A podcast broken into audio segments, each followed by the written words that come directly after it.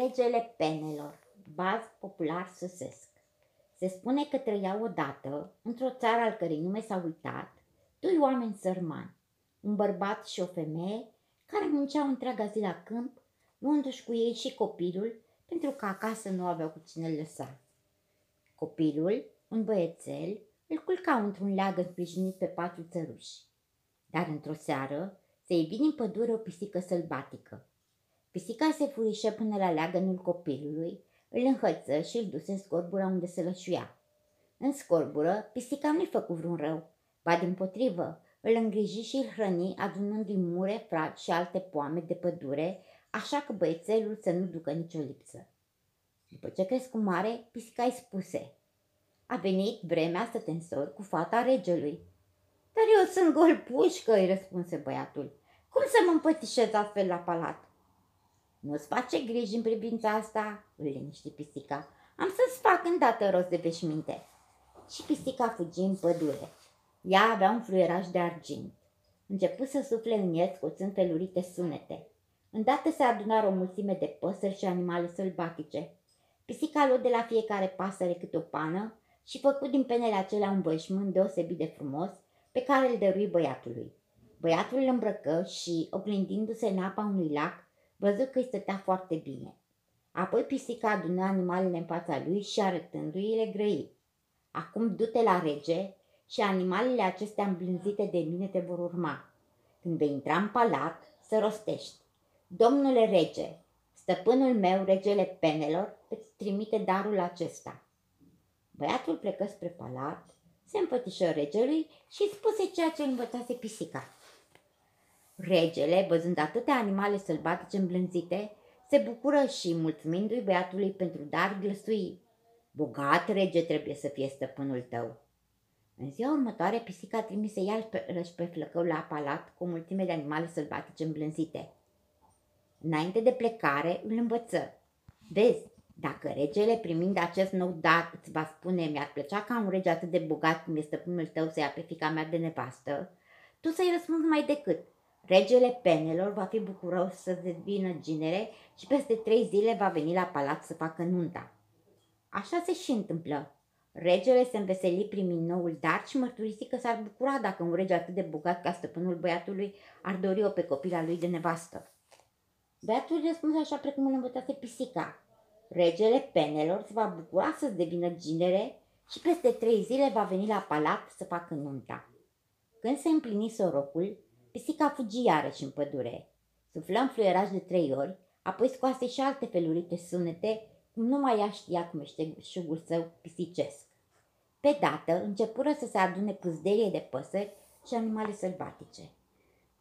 Pisica alese penele cele mai frumos colorate ale păsărilor și făcu din ele o mantie care scânteia și strălucea ca stelele de pe cer. Și mantia o dădu băiatului. De data aceasta pisica îl însoți și ea pe băiat. Ajungând aproape de palat, ei spuse, rămâi puțin locului și așteaptă-mă liniștit.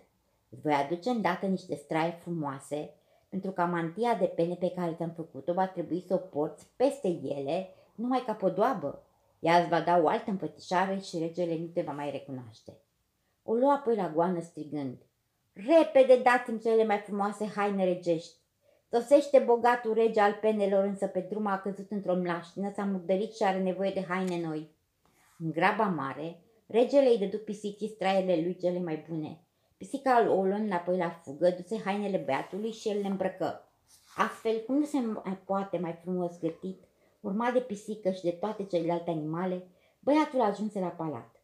Înainte de a intra, își puse peste hainele regești mantia de pene, care scânteia și strălucea ca stelele de pe cer, dându-i o cu totul altă împățișoare decât avusese înainte. Regele și fata lui făcuseră toate pregătirile și nunta a început. Nunta dură trei zile. În sfârșit, regele grăi. Doresc acum, dragă ginere, să-ți văd țara și palatul. De aceea vă voi însoți și eu pe drumul către casă. Se urcară cu toții într-o caleașcă. Dar regele penelor, în loc să se uite numai la mireasă, își tot privea mantia a cărei strălucire îi lua oricui ochii.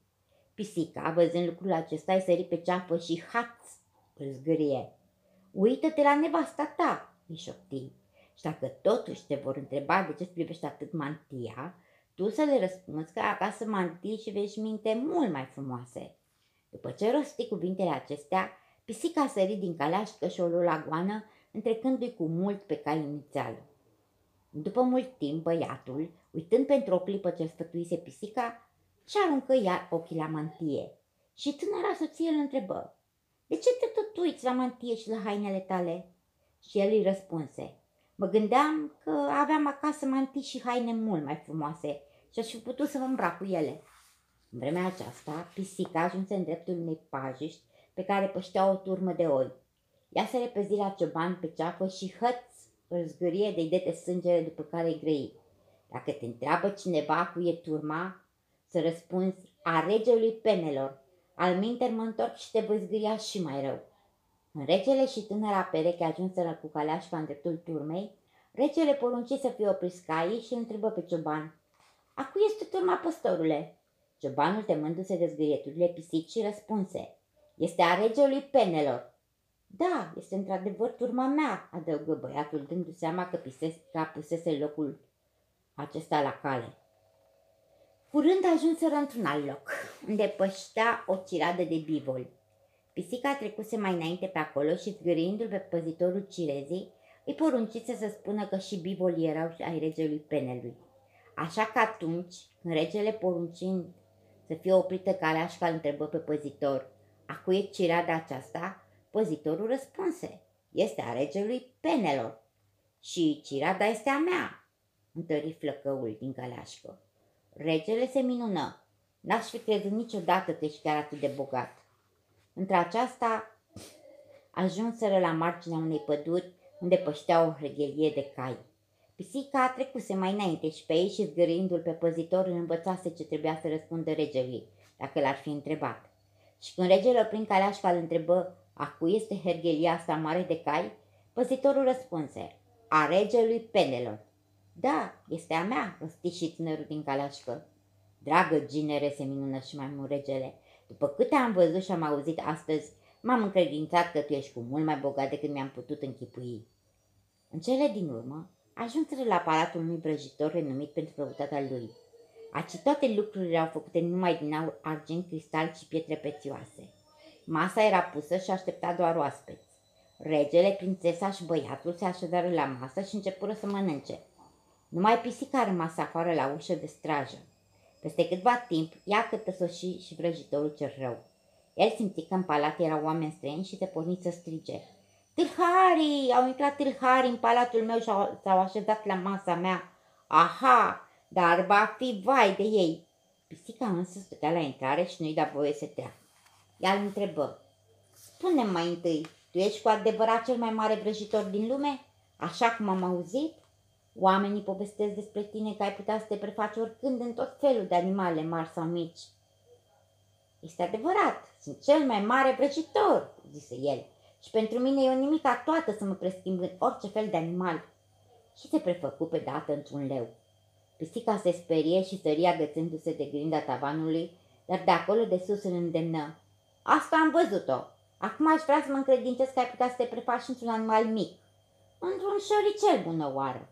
Treaba asta trebuie să fie cu siguranță mult mai grea.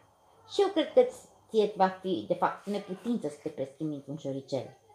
Îndată, vrăjitorul ambițios se prefăcu într-un șoricel. Pisica sări de pe grindă cât ai clipi și sfârșie șoricelul.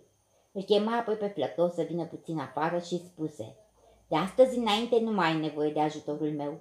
Palatul și cu tot ce se află înăuntru sunt ale tale. L-am răpus pe vrăjitorul care le stăpânea. Și acum îți cer în schimb să-mi faci o slujbă. Ia spada în mână și tai capul. Plăcăul nu voia să facă lucrul acesta, zicând, cum aș putea oare să-ți arăt atâta nerecunoștință? Dacă n-ai să faci lucrul acesta imediat, la amenința pisica, sar la tine și scot ochii. Ai să rămâi orb și mireasa te va părăsi.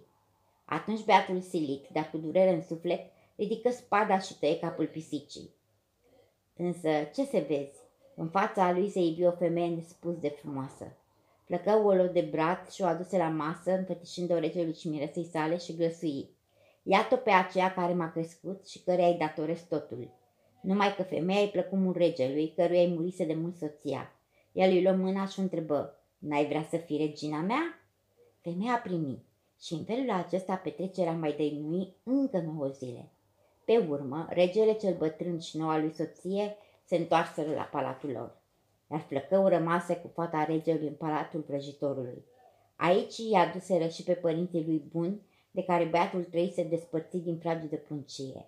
Ei se bucurară văzându-l atât de bogat, fiindcă avuția vrăjitorului făcea cât bogățiile a șapte regi luați la oaltă.